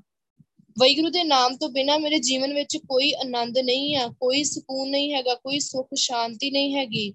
ਸੋ ਮੈਂ ਵੈਗੁਰੂ ਦੇ ਨਾਮ ਤੋਂ ਬਿਨਾ ਕਿਵੇਂ ਜੀ ਸਕਦਾ ਆ ਵੈਗੁਰੂ ਦੇ ਨਾਮ ਤੋਂ ਬਿਨਾ ਮੈਨੂੰ ਸਾਹ ਵੀ ਨਹੀਂ ਆਉਂਦਾ। ਅਨ ਦਿਨ ਜਪਤ ਰਹੂੰ ਤੇਰੀ ਸ਼ਰਨਾਏ, ਮੈਂ ਤੇਰੀ ਸ਼ਰਨ ਵਿੱਚ ਆਇਆ ਆ ਤੇ ਮੈਂ ਚਾਹਨਾ ਹੈ ਕਿ ਮੈਂ ਹਮੇਸ਼ਾ ਤੇਰਾ ਨਾਮ ਜਪਾਂ। ਹਰ ਵੇਲੇ ਦਿਨ ਰਾਤ ਵੈਗੁਰੂ ਬੋਲਾਂ, ਨਾਨਕ ਨਾਮ ਰਤੇ ਪਤ ਪਾਏ। ਕਹਿੰਦੇ, ਹੈ ਨਾਨਕ ਵੈਗੁਰੂ ਦਾ ਨਾਮ ਜਪੇਗਾ ਵੈਗੁਰੂ ਦੇ ਨਾਮ ਦੇ ਰੰਗ ਵਿੱਚ ਰੰਗਿਆ ਜਾਏਗਾ, ਤਾਂ ਹੀ ਤੈਨੂੰ ਇੱਜ਼ਤ ਮਿਲਣੀ ਹੈ ਤਾਂ ਹੀ ਤੈਨੂੰ ਵੈਗੁਰੂ ਨੇ ਆਪਣੇ ਦਰ ਤੇ ਮਾਣ ਦੇਣਾ ਆ, ਸਤਿਕਾਰ ਦੇਣਾ ਆ। ਤੈਨੂੰ ਤੇਰੇ ਜੀਵਨ ਦੇ ਵਿੱਚ ਸੁੱਖ ਆਉਣਾ ਆ, ਆਨੰਦ ਆਉਣਾ ਆ, ਸਕੂਨ ਆਉਣਾ ਆ। ਸੋ ਇਸੇ, ਇੰਨੇ ਹੀ ਤੈਨੂੰ ਸਭ ਕੁਝ ਦੇਣਾ ਆ। ਵੈਗੁਰੂ ਦੇ ਨਾਮ ਨੇ ਹੀ ਰਹਾਓ। ਸ਼ਬਦ ਦੀ ਸ਼ੁਰੂਆਤ ਵਿੱਚ ਗੁਰੂ ਸਾਹਿਬ ਜੀ ਕਹਿ, ਕੀ ਕਹਿ ਰਹੇ ਆ, ਧਨ ਸੋ ਵੇਲਾ ਜਿਤ ਦਰਸ਼ਨ ਕਰਨਾ। ਤੋ ਕਹਿੰਦੇ ਕਿ ਉਹ ਜਿਹੜਾ ਵੇਲਾ ਆ, ਧਨ ਸੋ ਵੇਲਾ, ਉਹ ਵੇਲਾ ਧਨ ਆ, ਜਦੋਂ ਜਿਤ ਦਰਸ਼ਨ ਕਰਨਾ, ਜਿਸ ਵੇਲੇ ਸਾਨੂੰ ਵੈਗੁਰੂ ਦੇ ਦਰਸ਼ਨ ਹੋ ਜਾਂਦੇ ਜਦੋਂ ਵੈਗੁਰੂ ਸਾਨੂੰ ਮਿਲ ਜਾਂਦਾ ਹੈ ਜਦੋਂ ਸਾਡਾ ਮਿਲਾਪ ਵੈਗੁਰੂ ਦੇ ਨਾਲ ਹੋ ਜਾਂਦਾ ਹੈ ਜਾਂ ਕਹਿ ਲਈਏ ਕਿ ਜਦੋਂ ਅਸੀਂ ਵੈਗੁਰੂ ਦਾ ਨਾਮ ਜਪਦੇ ਆਂ, ਭਗਤੀ ਕਰਦੇ ਆਂ, ਸਾਨੂੰ ਵੈਗੁਰੂ ਮਿਲਦਾ ਆ ਵੈਗੁਰੂ ਦੇ ਦਰਸ਼ਨ ਹੁੰਦੇ ਆ, ਸੋ ਉਦੋਂ ਹੀ ਉਦੋਂ ਬੰਦੇ ਨੂੰ ਉਹ ਕਹਿੰਦੇ, ਉਹ ਜਿਹੜਾ ਟਾਈਮ ਉਹ ਸਮਾਂ ਆ ਨਾ ਤਨ ਸੋ ਵੇਲਾ, ਉਸ ਵੇਲਾ ਬਹੁਤ ਧਨ ਆ, ਬਹੁਤ ਕਰਮਾਂ ਵਾਲਾ ਆ, ਭਾਗਾਂ ਵਾਲਾ ਆ। ਸਾ ਵੇਲਾ, ਸੋ ਮੂਰਤ, ਸਾ ਘੜੀ, ਸੋ ਮੋਹਤ ਸਫਲ ਹੈ ਮੇਰੀ ਜ਼ਿੰਦੜੀ, ਜਿਤ ਹਰ ਮੇਰਾ ਚਿਤ ਆਵੇ RAM ਉਹ ਵੇਲਾ, ਉਹ ਸਮਾਂ, ਉਹ ਘੜੀ ਸਫਲ ਹੈ। ਹਰ ਇੱਕ ਚੀਜ਼ ਕਹਿੰਦੇ ਸਫਲ ਆ, ਮੇਰੀ ਜ਼ਿੰਦੜੀ ਜਿਤ ਹਰ ਮੇਰਾ ਚਿਤ ਆਵੇ RAM ਜਦੋਂ ਉਹ ਮੇਰਾ ਵੈਗੁਰੂ ਮੈਨੂੰ ਚੇਤੇ ਵਿੱਚ ਆਉਂਦਾ ਹੈ ਜਦੋਂ ਮੇਰੇ ਵੈਗੁਰੂ ਦੀ ਮੈਨੂੰ ਯਾਦ ਆਉਂਦੀ ਹੈ ਜਦੋਂ ਮੇਰਾ ਵੈਗੁਰੂ ਮੈਨੂੰ ਮਿਲਦਾ ਹੈ ਧੰਨ ਸੋ ਵੇਲਾ ਜਿਤ ਮੈਂ ਸਤਗੁਰ ਮਿਲਿਆ, ਸਫਲ ਦਰਸ਼ਨ ਨੇਤਰ ਪੇਖਤ ਤਰਿਆ ਤਨ ਮੂਰਤ ਤਨ ਮੂਰਤ ਚਸੇ ਪਲ ਘੜੀਆਂ, ਧੰਨ ਸੋ ਓਏ ਸੰਜੋਗਾ ਜੀਓ। ਉਹ ਵੇਲਾ ਧੰਨ ਆ ਜਦੋਂ ਮੈਂ ਵੈਗੁਰੂ ਨੂੰ ਮਿਲਿਆ। ਸੋ ਕਹਿੰਦੇ ਕਿ ਧੰਨ ਸੋ ਵੇਲਾ ਜਿਤ ਮੈਂ ਸਤਗੁਰੂ ਮਿਲਿਆ, ਜਦੋਂ ਮੈਂ ਵੈਗੁਰੂ ਨੂੰ ਮਿਲਿਆ, ਸਤਗੁਰੂ ਨੂੰ ਧੰਨ ਸ਼੍ਰੀ ਗੁਰੂ ਗ੍ਰੰਥ ਸਾਹਿਬ ਜੀ ਨੂੰ ਮਿਲਿਆ ਉਹ ਜਿਹੜਾ ਟਾਈਮ ਉਹ ਸਮਾਂ ਸੀ ਨਾ ਬੜੇ ਭਾਗਾਂ ਵਾਲਾ ਸੀ, ਧੰਨ ਸੀ। ਸਫਲ ਦਰਸ਼ਨ ਨੇਤਰ ਪੇਖਤ ਤਰਿਆ। ਗੁਰੂ ਸਾਹਿਬ ਦਾ, ਕਹਿੰਦੇ ਮੈਂ ਵੈਗੁਰੂ ਦੇ ਦਰਸ਼ਨ ਕਰਕੇ, ਜਦੋਂ ਮੈਂ ਵੈਗੁਰੂ ਦੇ ਦਰਸ਼ਨ ਕੀਤੇ ਵੈਗੁਰੂ ਦਾ ਮਿਲਾਪ ਕੀਤਾ, ਤਾਂ ਮੇਰੇ ਲਈ ਮੇਰੇ ਲਈ ਉਹ ਸਫਲ ਹੋ ਗਿਆ। ਭਾਵ ਮੇਰਾ ਜੀਵਨ ਸਫਲ ਹੋ ਗਿਆ, ਫਲ ਦੇਣ ਵਾਲਾ, ਸਫਲ ਭਾਵ ਮੈਨੂੰ ਫਲ ਮਿਲ ਗਿਆ ਮੇਰੇ ਕੀਤੇ ਦਾ। ਭਗਤੀ ਕੀਤੀ ਵੈਗੁਰੂ ਦਾ ਨਾਮ ਜਪਿਆ ਵੈਗੁਰੂ ਦੇ ਨਾਲ ਪਿਆਰ ਪਾਇਆ, ਸੁਰਤੀ ਲਾਈ, ਸੋ ਜੋ ਗੁਰਸਾਹਿਬ ਨੇ ਕਿਹਾ, ਉਹ ਕੀਤਾ। ਤੇ ਉਹ ਕਹਿੰਦੇ, ਉਹ ਕਰਨ ਦੇ ਨਾਲ ਮੈਂ ਸਫਲ ਹੋ ਗਿਆ। ਮੈਨੂੰ ਜੋ ਚਾਹੀਦਾ ਸੀ, ਉਹ ਮੈਨੂੰ ਮਿਲ ਗਿਆ। ਨੇਤ ਪੇਖਤ ਤਰਿਆ ਕਿਉਂ? ਕਿਉਂਕਿ ਇਹਨਾਂ ਦੇ ਨਾਲ ਜਦੋਂ ਵੈਗੁਰੂ ਦੇ ਦਰਸ਼ਨ ਕੀਤੇ, ਜਦੋਂ ਵੈਗੁਰੂ ਦਾ, ਪਹਿਲਾਂ ਵੈਗੁਰੂ ਦਾ ਨਾਮ ਜਪਿਆ, ਉਸ ਤੋਂ ਵੈਗੁਰੂ ਦੇ ਦਰਸ਼ਨ ਤੇ ਕਹਿੰਦੇ ਵੈਗੁਰੂ ਦੇ ਦਰਸ਼ਨ ਕਰਦੇ ਕਰਦੇ ਵੈਗੁਰੂ ਦਾ ਨਾਮ ਜਪਦੇ ਜਿਹੜਾ ਮੇਰੇ ਅੰਦਰ ਵਿਕਾਰਾਂ ਦਾ ਇੱਕ ਵਿਕਾਰਾਂ ਦਾ ਸਮੁੰਦਰ ਬਣਿਆ ਪਿਆ ਹੈ ਨਾ, ਵਿਕਾਰਾਂ ਦਾ ਸੰਗ੍ਰਹਿ ਜਿਹੜਾ ਇਕੱਠਾ ਹੋਇਆ ਪਿਆ, ਸਮੂਹ ਇਕੱਠਾ ਹੋਇਆ ਆ। ਸੋ ਕਹਿੰਦੇ ਮੈਂ ਵੈਗੁਰੂ ਦੇ ਦਰਸ਼ਨ ਕਰਦੇ ਕਰਦੇ ਆ ਵੈਗੁਰੂ ਦਾ ਨਾਮ ਜਪਦੇ ਜਪਦੇ ਹੀ ਉਸ ਵਿਕਾਰਾਂ ਦੇ ਸਮੁੰਦਰ ਤੋਂ ਪਾਰ ਨਿਕਲ ਗਿਆ, ਪਤਾ ਹੀ ਨਹੀਂ ਲੱਗਾ। ਤਨ ਮੂਰਤ ਚਸੇ ਪਲ ਘੜੀਆਂ ਤਨ ਸੋ ਓਏ ਸੰਜੋਗਾ ਜੀਓ। ਕਹਿੰਦੇ ਬਸ ਉਹ ਮੂਰਤ, ਉਹ ਟਾਈਮ ਉਹ ਚਸਾ, ਉਹ ਪਲ ਘੜੀ, ਹਰ ਇੱਕ ਚੀਜ਼ ਸਫਲ ਆ। ਧੰਨ ਸੋ ਓਏ ਸੰਜੋਗਾ ਜੀਓ ਤੇ ਉਹ ਸੰਜੋਗ ਵੀ ਧੰਨ ਆ ਜਿਸ ਸੰਜੋਗ ਦੇ ਨਾਲ ਮੇਰਾ ਵੈਗੁਰੂ ਦੇ ਨਾਲ ਮਿਲਾਪ ਹੋਇਆ ਆ, ਜਿਸ ਸੰਜੋਗ ਦੇ ਨਾਲ ਮੈਨੂੰ ਵੈਗੁਰੂ ਮਿਲਿਆ ਹੈ ਕਿਵੇਂ? ਕਿਉਂਕਿ ਕਿਸੇ ਨਾਲ ਜਿਹੜਾ ਮਿਲਾਪ ਹੁੰਦਾ ਆ ਜਾਂ ਵਿਛੋੜਾ ਹੁੰਦਾ ਆ, ਸੋ ਉਹ ਸੰਜੋਗ ਵਿਜੋਗ ਦੇ ਨਾਲ ਹੀ ਹੁੰਦਾ ਆ, ਭਾਵੇਂ ਆਪਾਂ ਦੁਨਿਆਵੀ ਪੱਖ ਤੇ ਲਾ ਲਈਏ ਕਿ ਭਾਵੇਂ ਦੁਨਿਆਵੀ ਸਾਡਾ ਕਿਸੇ ਦੇ ਨਾਲ ਮਾਪਿਓ ਦੇ ਨਾਲ ਰਿਸ਼ਤਾ ਬਣਿਆ ਜਦੋਂ ਬੱਚਾ ਜਨਮ ਲੈਂਦਾ ਆ ਤਾਂ ਭਾਵੇਂ ਉਹ ਦੁਨਿਆਵੀ ਪੱਖ ਤੇ ਆ ਤੇ ਭਾਵੇਂ ਉਹ ਵੈਗੁਰੂ ਦੇ ਪੱਖ ਤੇ ਆ। ਸੋ ਸੰਜੋਗ ਹੋਇਆ ਕਿਵੇਂ ਆ? ਸੰਜੋਗ ਦੇ ਨਾਲ ਕੋਈ ਮਿਲਦਾ ਆ? ਸੰਜੋਗ ਦੇ ਨਾਲ ਮਿਲਦਾ ਆ ਵਿਜੋਗ ਦੇ ਨਾਲ ਵਿਛੜਦਾ ਆ। ਸੋ ਕਹਿੰਦੇ ਕਿ ਧੰਨ ਸੋ ਉਹ ਸੰਜੋਗਾ ਜੀਓ ਕਿ ਉਹ ਸੰਜੋਗ ਉਸ ਜਿਹੜਾ ਸਮਾਂ ਆ, ਉਹ ਟਾਈਮ ਆ, ਉਹ ਧੰਨ ਆ। ਉਹ ਸੰਜੋਗ ਧੰਨ ਆ, ਜਿਸ ਸੰਜੋਗ ਦੇ ਨਾਲ ਮੈਂ ਵੈਗੁਰੂ ਦੇ ਵੈਗੁਰੂ ਨੂੰ ਮਿਲ ਸਕਿਆ ਆ। ਜਿਸ ਸੰਜੋਗ ਦੇ ਨਾਲ ਮੇਰੇ ਜੀਵਨ ਵਿੱਚ, ਮੇਰਾ ਜੀਵਨ ਸਫਲ ਹੋਇਆ ਆ, ਜਿਹਦੇ ਨਾਲ ਮੇਰੇ ਜੀਵਨ ਵਿੱਚ ਆਨੰਦ ਆਇਆ ਆ, ਸੋ ਉਹ ਟਾਈਮ ਉਹ ਸਮਾਂ, ਉਹ ਸੰਜੋਗ, ਹਰ ਇੱਕ ਚੀਜ਼ ਬਹੁਤ ਵਧੀਆ ਆ। ਧੰਨ ਆ, ਚਰਨ, ਧੰਨ ਸੋ ਵੇਲਾ, ਘੜੀ ਧੰਨ ਧੰਨ ਮੂਰਤ, ਪਲ ਸਾਰ, ਧੰਨ ਸੋ ਦਿਨਸ ਸੰਜੋਗੜਾ ਜਿਤ ਡਿਠਾ ਗੁਰ ਦਰਸਾਰ। ਉਹ ਵੇਲਾ, ਉਹ ਘੜੀ, ਉਹ ਮੂਰਤ, ਉਹ ਦਿਨ, ਉਹ ਸੰਜੋਗ, ਹਰ ਇੱਕ ਚੀਜ਼ ਨੂੰ ਗੁਰੂ ਪਾਸ਼ਾ ਨੇ ਧੰਨ ਕਿਹਾ ਜਿਸ ਡਿਠਾ ਗੁਰ ਦਰਸਾਰ ਜਦੋਂ ਮੈਨੂੰ ਮੇਰਾ ਵਾਹਿਗੁਰੂ ਦਿਸਿਆ। ਤੋ ਗੁਰਸਾਹਿਬ ਨੇ ਇਹ ਵੀ ਕਿੰਨੀ ਵਾਰ ਕਿੰਨੀਆਂ ਤੁਕਾਂ ਆ ਗਈਆਂ ਨਾ ਬਾਣੀ ਦੇ ਵਿੱਚ ਧੰਨ ਸੋ ਵੇਲਾ, ਧੰਨ ਸੋ ਘੜੀ, ਧੰਨ ਸੋ ਮੂਰਤ। ਸੋ ਕਿੰਨੀ ਵਾਰ ਗੁਰੂ ਪਾਸ਼ਾ ਨੇ ਕਹਿ ਦਿੱਤਾ ਧੰਨ ਸੋ ਵੇਲਾ, ਘੜੀ, ਧੰਨ ਧੰਨ ਮੂਰਤ ਪਲਸਾਰ ਧੰਨ ਸੋ ਵੇਲਾ ਜਿਤ ਮੈਂ ਸਤਿਗੁਰੂ ਮਿਲਿਆ। ਸੋ ਸਾ ਵੇਲਾ, ਸੋ ਮੂਰਤ, ਸਾ ਘੜੀ, ਸੋ ਮੋਹਤ ਸਫਲ ਹੈ। ਤੋ ਬਾਰ-ਬਾਰ ਗੁਰੂ ਪਾਸ਼ਾ ਨੇ ਇੱਕ ਸਮੇਂ ਦੀ ਵੀ ਗੱਲ ਕੀਤੀ ਹੈ। ਕਿਉਂ? ਇੱਥੇ ਸਮੇਂ ਦੀ, ਉਸ ਘੜੀ ਦੀ, ਉਸ ਪਲ ਦੀ ਗੱਲ ਕਿਉਂ ਆਈ? ਕਿਉਂਕਿ ਅਹਿਮੀਅਤ ਆ ਕਿਸ ਕਿਸ ਚੀਜ਼ ਦੀ ਅਹਿਮੀਅਤ ਆ? ਕਿ ਵੈਗੁਰੂ ਦਾ ਨਾਮ ਜਪਿਆ ਹੈ ਵੈਗੁਰੂ ਦੇ ਨਾਮ ਦੀ ਵੈਗੁਰੂ ਦੀ ਭਗਤੀ ਦੀ ਇੰਨੀ ਅਹਿਮੀਅਤ ਆ ਕਿ ਜਿਸ ਸਮੇਂ ਵੈਗੁਰੂ ਮਿਲਦਾ ਹੈ, ਜਿਸ ਸਮੇਂ ਬੰਦਾ ਵੈਗੁਰੂ ਦਾ ਨਾਮ ਜਪਦਾ ਹੈ, ਉਹਦਾ ਪਿਆਰ ਪੈਂਦਾ ਹੈ ਵੈਗੁਰੂ ਦੇ ਨਾਲ, ਗੁਰੂ ਪਾਸ਼ਾ ਨੇ ਉਸ ਟਾਈਮ ਨੂੰ, ਉਸ ਸਮੇਂ ਨੂੰ ਵੀ ਧੰਨ ਕਿਹਾ ਆ। ਉਸ ਘੜੀ ਨੂੰ, ਉਸ ਸੰਜੋਗ ਨੂੰ ਵੀ ਧੰਨ ਕਿਹਾ ਆ ਜਿਹਦੇ ਨਾਲ ਸਾਨੂੰ ਵੈਗੁਰੂ ਮਿਲਦਾ ਆ। ਹਉ ਬਲਿਹਾਰੀ ਸਤਗੁਰ ਚਰਣਾ ਸੋ ਕਹਿੰਦੇ ਕਿ ਮੈਂ ਆਪਣੇ ਵੈਗੁਰੂ ਦੇ ਚਰਨਾਂ ਤੋਂ ਬਲਿਹਾਰੇ ਜਾਣਾ ਆ। ਚਰਨ ਭਾਵ ਵੈਗੁਰੂ ਦਾ ਨਾਮ ਤੇ ਵੈਗੁਰੂ ਦੇ ਅਸੂਲ। ਸੋ ਕਹਿੰਦੇ ਮੈਂ ਆਪਣੇ ਵੈਗੁਰੂ ਦੇ ਚਰਨਾਂ ਤੋਂ ਬਲਿਹਾਰੇ ਜਾਣਾ ਹੈ ਕਿਉਂ? ਕਿਉਂਕਿ ਦਰਸ਼ਨ ਕਰਨ ਦੇ ਲਈ ਸਾਨੂੰ ਵੈਗੁਰੂ ਦੇ ਚਰਨਾਂ ਦੇ ਨਾਲ ਜੁੜਨਾ ਪਿਆ, ਦਰਸ਼ਨ ਕਰਨ ਦੇ ਲਈ ਕੀ ਕਰਨਾ ਪੈਂਦਾ ਹੈ ਜੇ ਵੈਗੁਰੂ ਨੂੰ ਮਿਲਣਾ ਹੋਵੇ? ਤਾਂ ਉਹਦਾ ਉਹਦਾ ਪਹਿਲਾ ਸਟੈਪ ਤਾਂ ਇਹੀ ਆ ਕਿ ਅਸੀਂ ਵੈਗੁਰੂ ਦਾ ਨਾਮ ਜਪਾਂਗੇ ਵੈਗੁਰੂ ਦੀ ਭਗਤੀ ਕਰਾਂਗੇ, ਜੋ ਗੁਰੂ ਪਾਸ਼ਾ ਕਹਿਣਗੇ। ਦੂਜਾ ਕੀ ਆ ਕਿ ਜੋ ਗੁਰੂ ਪਾਸ਼ਾ ਕਹਿਣਗੇ, ਭਾਵ ਅਸੂਲ।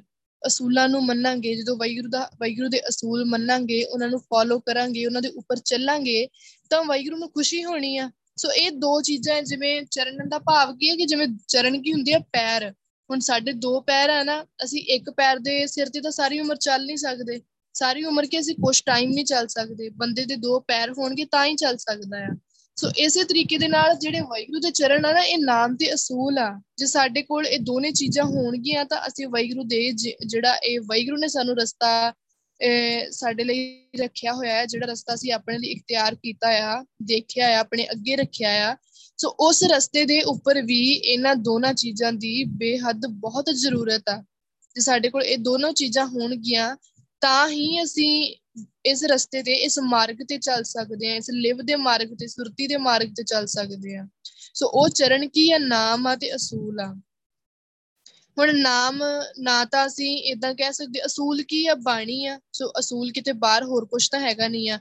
ਅਸੂਲਾਂ ਦਾ ਭਾਵ ਕੀ ਹੈ ਕਿ ਬਾਣੀ, ਕਿਉਂਕਿ ਸਾਡੇ ਅਸੂਲ ਸਾਡੀ ਬਾਣੀ ਦੇ ਵਿੱਚ ਹੀ ਲਿਖੇ ਹੋਏ ਆ। ਜਿਹੜੀ ਬਾਣੀ ਲਿਖ ਕੇ ਗੁਰੂ ਪਾਤਸ਼ਾਹ ਸਾਨੂੰ ਦੇ ਕੇ ਗਏ ਆ। ਸੋ ਉਸੇ ਬਾਣੀ ਦੇ ਵਿੱਚ ਅਸੂਲ ਆ। ਭਾਵ ਕੀ ਹੈ ਡਾਇਰੈਕਟ ਕਿ ਨਾਮ ਤੇ ਬਾਣੀ। ਇਹਨਾਂ ਦੋਨਾਂ ਦੇ ਸਿਰ ਤੇ ਹੀ ਸਾਡਾ ਜੀਵਨ ਆ। ਇਹ ਦੋ ਸਾਡੇ ਪੈਰ ਆ, ਗੁਰਸਿੱਖ ਦੇ ਪੈਰ ਆ। ਸੋ ਜੇ ਇਹ ਬੰਦਾ ਕਵੇ ਕਿ ਮੈਂ ਗੱਲਾਂ ਨਾਮ ਜਪ ਲੈਣਾ ਹੈ ਬਾਣੀ ਦੇ ਨਾਲ ਨਹੀਂ ਜੁੜਨਾ, ਬਾਣੀ ਦੀ ਵਿਚਾਰ ਨਹੀਂ ਕਰਨੀ ਜਾਂ ਵੈਗੁਰੂ ਦੀ ਗੱਲ ਨਹੀਂ ਮੰਨਣੀ, ਅਸੂਲ ਨਹੀਂ ਮੰਨਣੇ, ਤਾਂ ਬੰਦਾ ਨਹੀਂ ਜੁੜ ਸਕਦਾ। ਨਾਮ ਦੇ ਨਾਲ ਵੀ ਕੱਲਾ ਵੈਗੁਰੂ ਨਹੀਂ ਮਿਲ ਸਕਦਾ। ਹਾਂ ਕੁਝ ਟਾਈਮ ਜੁੜਿਆ ਰਹਿ ਲੂਗਾ 2 ਸਾਲ 4 ਸਾਲ 7 ਸਾਲ। ਪਰ ਲੰਬੇ ਦੇਰ ਤੱਕ ਜੇ ਆਪਾਂ ਗੱਲ ਕਰੀਏ ਨਾ ਕਿ ਪੂਰੀ ਉਮਰ, ਸਾਰੀ ਉਮਰ ਸਿਰਫ ਸਿਮਰਨ ਦੇ ਆਧਾਰ ਤੇ ਵੈਗੁਰੂ ਦੇ ਨਾਲ ਜੁੜੇ ਰਹਿਣਾ, ਬਾਣੀ ਦੀ ਵਿਚਾਰ ਬਿਲਕੁਲ ਹੀ ਜ਼ੀਰੋ ਹੋ ਜੇ ਤੇ ਬੰਦਾ ਨਹੀਂ ਰਹਿ ਸਕਦਾ, ਨਹੀਂ ਜੁੜਿਆ ਰਹਿ ਸਕਦਾ। ਕਿਉਂ? ਕਿਉਂਕਿ ਜਿਵੇਂ ਜਿਵੇਂ ਬੰਦੇ ਦਾ ਸਿਮਰਨ ਵੱਧਦਾ ਆ, ਜਿਵੇਂ ਜਿਵੇਂ ਬਖਸ਼ਿਸ਼ ਵੱਧਦੀ ਹੈ ਨਾ, ਮਾਇਆ ਵੀ ਉਵੇਂ ਉਵੇਂ ਵੱਧਦੀ ਆ। ਜ਼ਿੰਦਗੀ ਵਿੱਚ ਲਾਈਫ ਵਿੱਚ ਅੜਚਣਾ ਵੀ ਉਦਾਂ ਉਦਾਂ ਹੀ ਆਉਂਦੀਆਂ, ਜਿੰਨੀ ਬਖਸ਼ਿਸ਼ ਹੋਊਗੀ ਉਨੀ ਮੁਸ਼ਕਿਲ ਵੱਡੀ ਆਊਗੀ। ਕਿਉਂ? ਮਾਇਆ ਨੇ, ਮਾਇਆ ਦਾ ਕੰਮ ਕੀ ਆ? ਮਾਇਆ ਦੀ ਡਿਊਟੀ ਕੀ ਲੱਗੀ ਹੋਈ ਆ ਕਿ ਉਹਨੇ ਸਾਨੂੰ ਵੈਗੁਰੂ ਦੇ ਨਾਲ ਨਹੀਂ ਮਿਲਣ ਦੇਣਾ। ਸੋ ਸਾਡੇ ਅੰਦਰ ਜਿੰਨੀ ਤਾਕਤ ਹੋਊਗੀ, ਜਿੰਨਾ ਸਾਡੇ ਕੋਲ ਸਿਮਰਨ ਹੋਊਗਾ, ਸੁਰਤੀ ਹੋਊਗੀ ਮਾਇਆ ਵੀ ਆਪਣੀ ਤਾਕਤ ਉਹਨੇ ਜ਼ੋਰ ਨਾਲ ਦਿਖਾਊਗੀ। ਕਿਉਂ? ਉਹਦਾ ਕੰਮ ਆ, ਉਹਨੇ ਤਾਂ ਦਿਖਾਉਣਾ ਹੀ ਦਿਖਾਉਣਾ ਆਪਣਾ ਜ਼ੋਰ। ਉਹਦੇ ਤੇ ਕੋਈ ਰੋਕ ਨਹੀਂ ਆ। ਕੋਈ ਅਸੀਂ ਉਹਨੂੰ ਰੋਕ ਨਹੀਂ ਲਗਾ ਸਕਦੇ, ਉਹਦੇ ਤੇ ਕੋਈ ਬੰਦਸ਼ ਨਹੀਂ ਲਗਾ ਸਕਦੇ। ਕਿਉਂ? ਉਹਦਾ ਕੰਮ ਆ। ਪਰ ਅਸੀਂ ਜੇ ਸਾਡੇ ਕੋਲ ਬਾਣੀ ਵਿਚਾਰ ਨਾ ਹੋਈ, ਸਿਰਫ ਸਿਮਰਨ ਹੋਇਆ, ਤੇ ਸਾਨੂੰ ਸਮਝ ਨਹੀਂ ਆਉਣੀ ਕਿ ਸਾਡੇ ਅੱਗੇ ਇਹ ਜਿਹੜੀ ਆ ਰਹੀ ਹੈ, ਮਾਇਆ ਆ ਰਹੀ ਹੈ ਜਾਂ ਕੀ ਆ ਰਿਹਾ ਹੈ। ਉਹ ਕਿਸੇ ਗੁਰਸਿੱਖ ਦੇ ਥਰੂ ਵੀ ਆ ਸਕਦੀ, ਕਿਸੇ ਬੰਦੇ ਦੇ ਥਰੂ ਵੀ ਆ ਸਕਦੀ ਆ ਕਿਸੇ ਦੇ ਥਰੂ ਆ ਕੇ ਸਾਨੂੰ ਗਲਤ ਗਾਈਡੈਂਸ ਵੀ ਮਿਲ ਸਕਦੀ ਹੈ ਕੁਝ ਵੀ ਹੋ ਸਕਦਾ ਆ। ਪਰ ਇਸ ਚੀਜ਼ ਦੀ ਸਮਝ ਸਾਨੂੰ ਨਹੀਂ ਲੱਗਣੀ। ਕਿਉਂ ਨਹੀਂ ਲੱਗਣੀ? ਕਿਉਂਕਿ ਸਾਡੇ ਕੋਲ ਬਾਣੀ ਦੀ ਵਿਚਾਰ ਨਹੀਂ ਹੈਗੀ। ਅਸੀਂ ਵੈਗੁਰੂ ਦੇ ਅਸੂਲ ਨਹੀਂ ਪੜੇ ਅਸੀਂ ਨਹੀਂ ਦੇਖਿਆ ਕਿ ਗੁਰੂ ਪਾਤਸ਼ਾਹ ਨੇ ਬਾਣੀ ਵਿੱਚ ਮੈਨੂੰ ਕੀ ਕਰਨ ਨੂੰ ਕਿਹਾ ਹੈ ਮੈਨੂੰ ਕੀ ਸਮਝਾਇਆ ਹੈ ਸੋ ਅਸੀਂ ਨਹੀਂ ਸਮਝ ਪਾਵਾਂਗੇ ਕਿ ਉਹ ਮਾਇਆ ਹੈ ਜਾਂ ਕੀ ਆ ਤੇ ਅਸੀਂ ਟੁੱਟ ਜਾਵਾਂਗੇ। ਮਾਇਆ ਨੇ ਸਾਨੂੰ ਤੋੜ ਲੈਣਾ। ਤਾਂ ਦੂਜੀ ਸਾਈਡ ਜੇ ਆਪਾਂ ਇਕੱਲੇ ਗੱਲ ਕਰਦੇ ਕਿ ਬਾਣੀ ਦੇ ਨਾਲ ਹੀ ਜੁੜੇ ਰਹੀਏ ਅਸੂਲਾਂ ਨਾਲ ਹੀ ਜੁੜੇ ਰਹੀਏ, ਵਾਹਿਗੁਰੂ ਦਾ ਨਾਮ ਭੁਲਾ ਹੀ ਦਈਏ। ਹੁਣ ਬਾਣੀ ਦੇ ਵਿਚਾਰ ਬੰਦਾ ਕਰੀ ਜਾਊਗਾ ਕਰੀ ਜਾਊਗਾ, ਬਾਣੀ ਪੜ੍ਹੀ ਜਾਊਗਾ ਪੜ੍ਹੀ ਜਾਊਗਾ ਪੜ ਪੜ ਕੇ ਵਿਦਵਾਨ ਬਣ ਜਾਣਾ ਹੈ। ਕਿਉਂ? ਨਾਮ ਨਹੀਂ ਹੈਗਾ ਨਾ, ਬਾਣੀ ਪੜਨ ਦਾ ਕੀ ਫਾਇਦਾ ਜਦੋਂ ਬਾਣੀ ਨੂੰ ਜੀਵਨ ਵਿੱਚ ਹੀ ਨਹੀਂ ਲੈ ਕੇ ਆਂਦਾ? ਉਹਨੂੰ ਪਹਿਲਾਂ ਆਪਣੇ ਤੇ ਲਾਗੂ ਨਹੀਂ ਕੀਤਾ ਤੇ ਫਿਰ ਉਸ ਬਾਣੀ ਨੂੰ ਪੜਨ ਦਾ ਕੀ ਫਾਇਦਾ ਹੋਇਆ? ਇਹਦਾ ਮਤਲਬ ਕਿ ਅਸੀਂ ਉਹ ਬਾਣੀ ਪੜ੍ਹੀ ਆ ਵਿਚਾਰੀ ਆ, ਪਰ ਦੂਜਿਆਂ ਦੇ ਲਈ, ਆਪਣੇ ਲਈ ਨਹੀਂ। ਪੜ੍ਹੀ ਵੀ ਆ, ਵਿਚਾਰੀ ਵੀ ਆ, ਪਰ ਆਪਣੇ ਲਈ ਨਹੀਂ ਪੜ੍ਹੀ ਵਿਚਾਰੀ, ਦੂਜਿਆਂ ਦੇ ਲਈ ਪੜ੍ਹੀ ਵਿਚਾਰੀ ਆ। ਸੋ ਉਹ ਕੀ ਹੋਗੀ ਵਿਦਵਾਨੀਅਤ।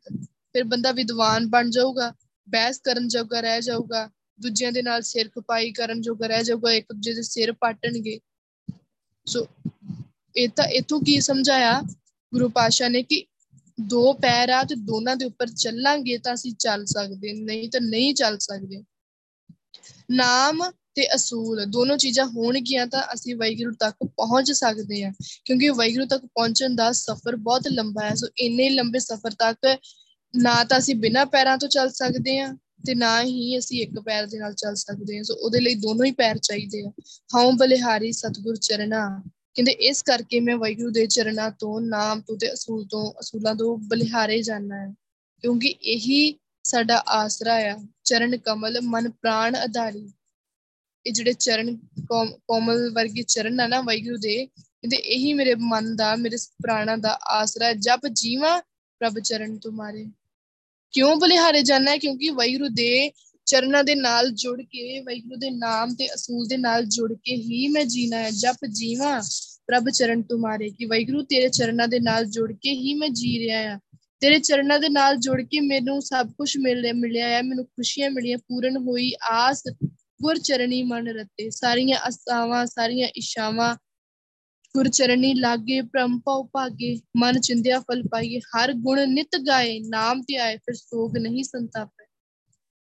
ਭਟਕਣਾ ਖਤਮ ਹੋ ਜਾਂਦੀ ਹੈ ਡਰ ਖਤਮ ਹੋ ਜਾਂਦਾ ਹੈ ਮਨ ਦੀਆਂ ਸਾਰੀਆਂ ਇਸ਼ਾਵਾਂ ਪੂਰੀਆਂ ਹੋ ਜਾਂਦੀਆਂ ਬੰਦੇ ਦੇ ਅੰਦਰੋਂ, ਅੰਦਰ ਕਿਸੇ ਚੀਜ਼ ਦਾ ਕੋਈ ਸੋਗ ਨਹੀਂ ਰਹਿੰਦਾ, ਕੋਈ ਗਮ ਨਹੀਂ ਰਹਿੰਦਾ, ਕੋਈ ਦੁੱਖ ਕਲੇਸ਼ ਨਹੀਂ ਰਹਿੰਦਾ, ਕਿਉਂ ਨਹੀਂ ਰਹਿੰਦਾ? ਕਿਉਂਕਿ ਵਾਹਿਗੁਰੂ ਦੇ ਚਰਨਾਂ ਦੇ ਨਾਲ ਜੁੜ ਗਿਆ ਹੈ।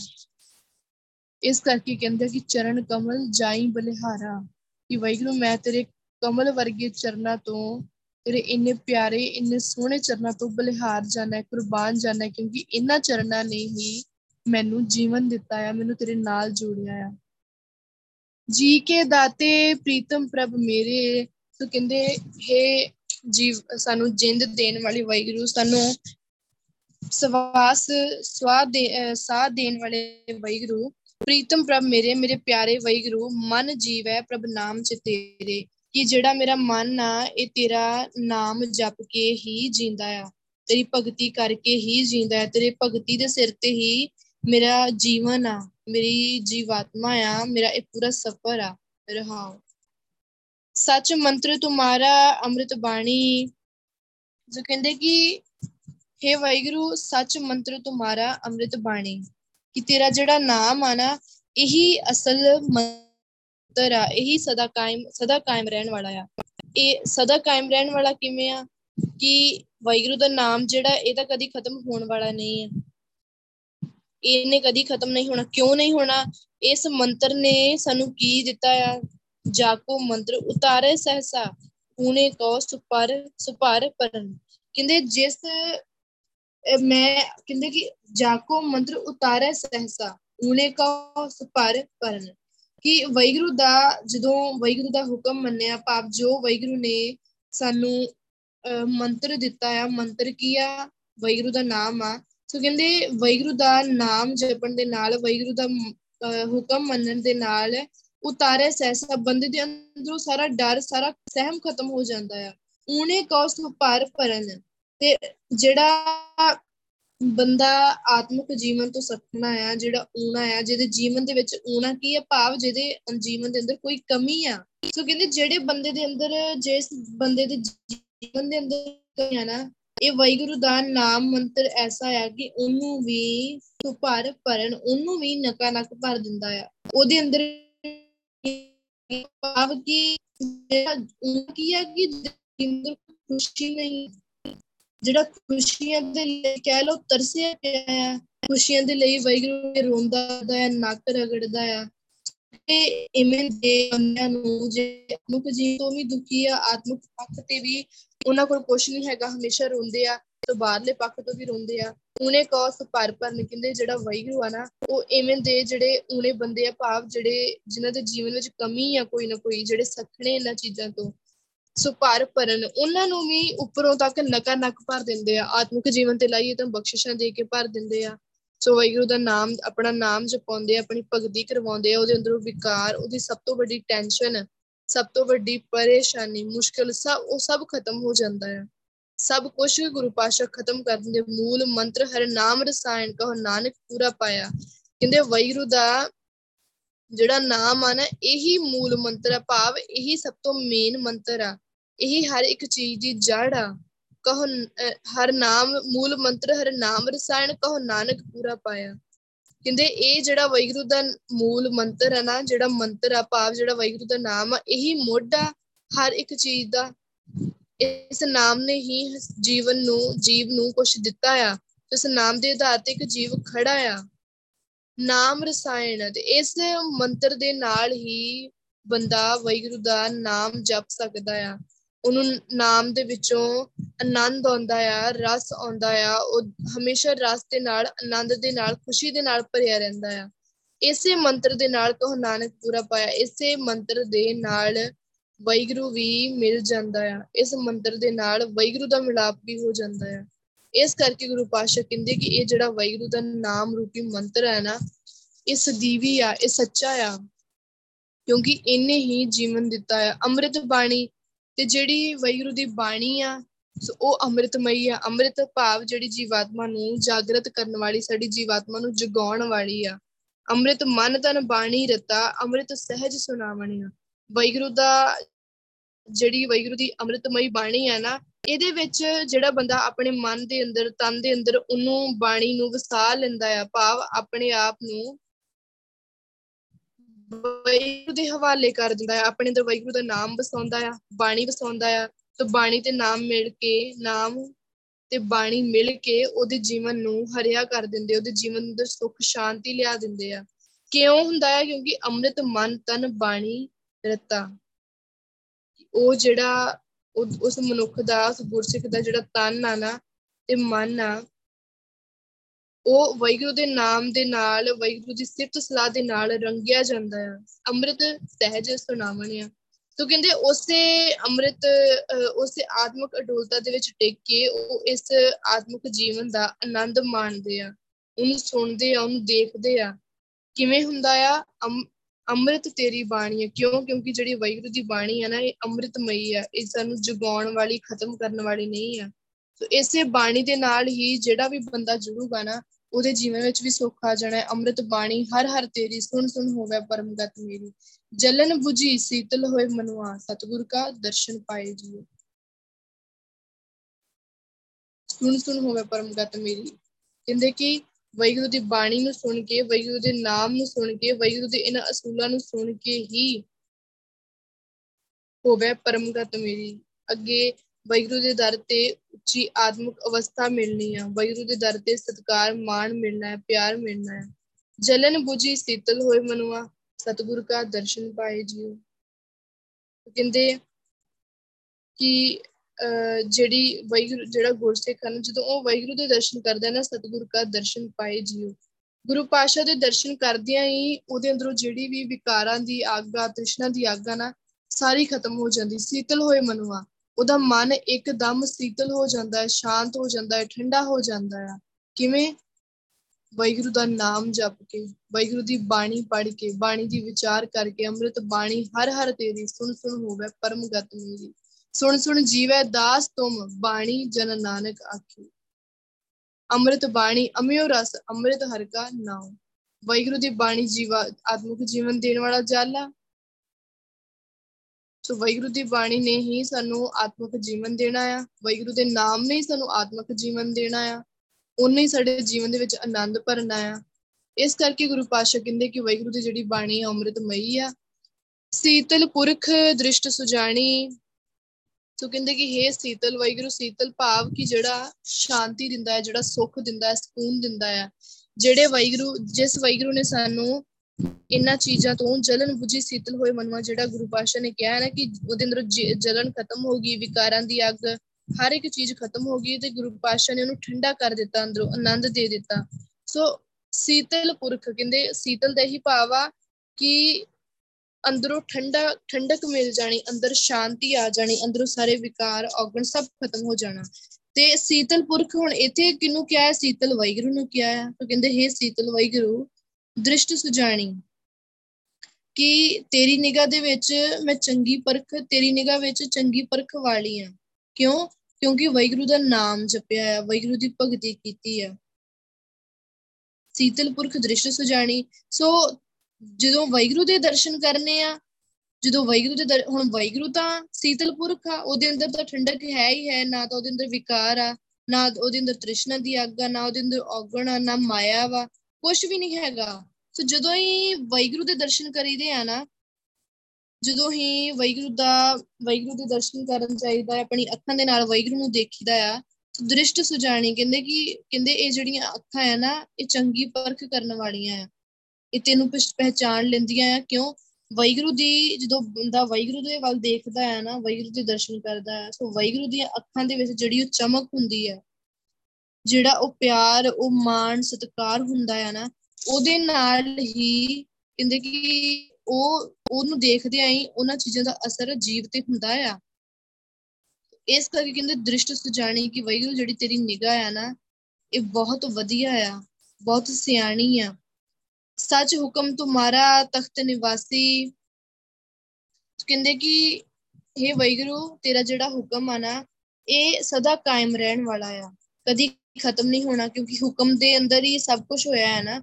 ਵੈਗਰੂ ਦੇ ਹੁਕਮ ਦੇ ਅੰਦਰ ਹੀ ਤਾਂ ਦੁਨੀਆ ਬਣੀ, ਹੁਕਮ ਹੈ ਅੰਦਰ ਸਭ ਕੋ, ਬਾਹਰ ਹੁਕਮ ਨਾ ਕੋਏ ਤੋ ਹਰ ਇੱਕ ਚੀਜ਼ ਤਾਂ ਵੈਗਰੂ ਦੇ ਹੁਕਮ ਦੇ ਅੰਦਰ ਬਣੀ ਆ। ਸੱਚਾ ਤੇਰਾ ਹੁਕਮ ਗੁਰਮੁਖ ਜਾਣਿਆ। ਹੁਕਮ ਸਾਜ ਹੁਕਮ ਸਾਜ ਹੁਕਮੇ ਵਿੱਚ ਰੱਖਿਆ ਹੈ। ਨਾਨਕ ਸੱਚਾ ਆਪ ਹੁਕਮ ਦੇ ਵਿੱਚ ਵੈਗਰੂ ਨੇ ਸਾਰਾ ਕੁਝ ਸਾਜਿਆ ਆ, ਹੁਕਮ ਦੇ ਵਿੱਚ ਹੀ ਵੈਗਰੂ ਨੇ ਸਾਰਾ ਕੁਝ ਰੱਖਿਆ ਆ। ਹਰ ਇੱਕ ਚੀਜ਼ ਵੈਗਰੂ ਦੇ ਹੁਕਮ ਵਿੱਚ ਹੋ ਰਹੀ, ਇਥੋਂ ਤੱਕ ਕਿ ਧਰਮਰਾਜ ਉਹ ਵੀ ਵੈਗਰੂ ਦਾ ਹੁਕਮ ਹੁਕਮ ਦੇ ਵਿੱਚ ਚੱਲਦਾ ਹੈ ਸਾਰੇ ਪਾਸੇ ਵੈਗਰੂ ਦਾ ਹੁਕਮ ਹੀ ਵਰਤ ਰਿਹਾ, ਇੱਕੋ ਹੁਕਮ ਵਰਤਦਾ ਏਕਾ ਸਿਰਕਾਰ ਹਰ ਇੱਕ ਜਗ੍ਹਾ ਤੇ ਵੈਗਰੂ ਦਾ ਹੁਕਮ ਵਰਤ ਰਿਹਾ ਹੈ ਤੋ ਸੱਚ ਹੁਕਮ ਤੁਮਾਰਾ ਤਖਤ ਨਿਵਾਸੀ, ਕਹਿੰਦੇ ਕਿ ਇਹ ਵੈਗਰੂ ਤਖਤ ਉੱਤੇ ਨਿਵਾਸ ਰੱਖਣ ਵਾਲੇ, ਭਾਵ ਤਖਤ ਉੱਪਰ ਬੈਠਣ ਵਾਲੇ ਵੈਗਰੂ ਤੇਰਾ ਹਰ ਹੁਕਮ ਸੱਚਾ ਆ, ਸਦੀਵੀ ਆ ਤੇ ਇਹ ਕਦੀ ਵੀ ਖਤਮ ਨਹੀਂ ਹੋਊਗਾ। ਕਦੀ ਵੀ ਕੋਈ ਬੰਦਾ ਇਹਦੇ ਤੋਂ ਫਿਰੂਗਾ ਨਹੀਂ। ਆਏ ਨਾ ਜਾਵੇ ਮੇਰਾ ਪ੍ਰਭ ਅਬਿਨਾਸੀ ਸੋ ਕਹਿੰਦੇ ਕਿ ਜਿਹੜਾ ਮੇਰਾ ਵੈਗਰੂ ਆ ਨਾ, ਇਹ ਕਦੀ ਵੀ ਨਾਸ ਹੋਣ ਵਾਲਾ ਨਹੀਂ ਆ। ਮੇਰਾ ਵੈਗਰੂ ਹਮੇਸ਼ਾ ਅਬਿਨਾਸੀ ਆ, ਭਾਵ ਕਿ ਇਹ ਕਦੀ ਵੀ ਖਤਮ ਹੋਣ ਵਾਲਾ ਨਹੀਂ ਹੈ ਦੁਨੀਆ ਖਤਮ ਹੁੰਦੀ ਆ, ਹੋ ਜਾਏ। ਜਿਹੜੀ ਕੁਦਰਤ ਬਣਾਈ ਆ, ਉਹ ਖਤਮ ਹੁੰਦੀ ਆ ਤਾਂ ਹੋ ਜਾਏ। ਪਰ ਜਿਹੜਾ ਵੈਗਰੂ ਆ ਨਾ ਉਹ ਕਦੀ ਵੀ ਖਤਮ ਨਹੀਂ ਹੁੰਦਾ। ਉਹ ਸਦੀਵੀ ਆ ਅਬਿਨਾਸੀ ਆ ਨਾਸ ਤੋਂ ਰਹਿਤ ਆ। ਅਬਿਨਾਸੀ ਪੁਰਖ ਪਾਇਆ ਪਰਮੇਸ਼ਰ। ਅਗਮ ਅਗੋਚਰ, ਪ੍ਰਭ ਅਬਿਨਾਸੀ ਪ੍ਰਭ ਅਬਿਨਾਸੀ ਬਸਿਆ ਕਟ ਪੀਤਰ। ਜਿਹੜਾ ਵੈਗਰੂ ਆ ਨਾ, ਉਹ ਅਗਮ ਆ, ਅਗੋਚਰ ਆ, ਅਬਿਨਾਸੀ ਆ। ਤੁਮ ਮਿਹਰਵਾਨ ਦਾਸ ਹਮ ਦੀਨਾ, ਸੋ ਕਹਿੰਦੇ ਵੈਗਰੂ ਅਸ ਤੂੰ ਮਿਹਰਵਾਨ ਆ ਤੂੰ ਦਾਤਾਂ ਦੇਣ ਵਾਲਾ ਆ।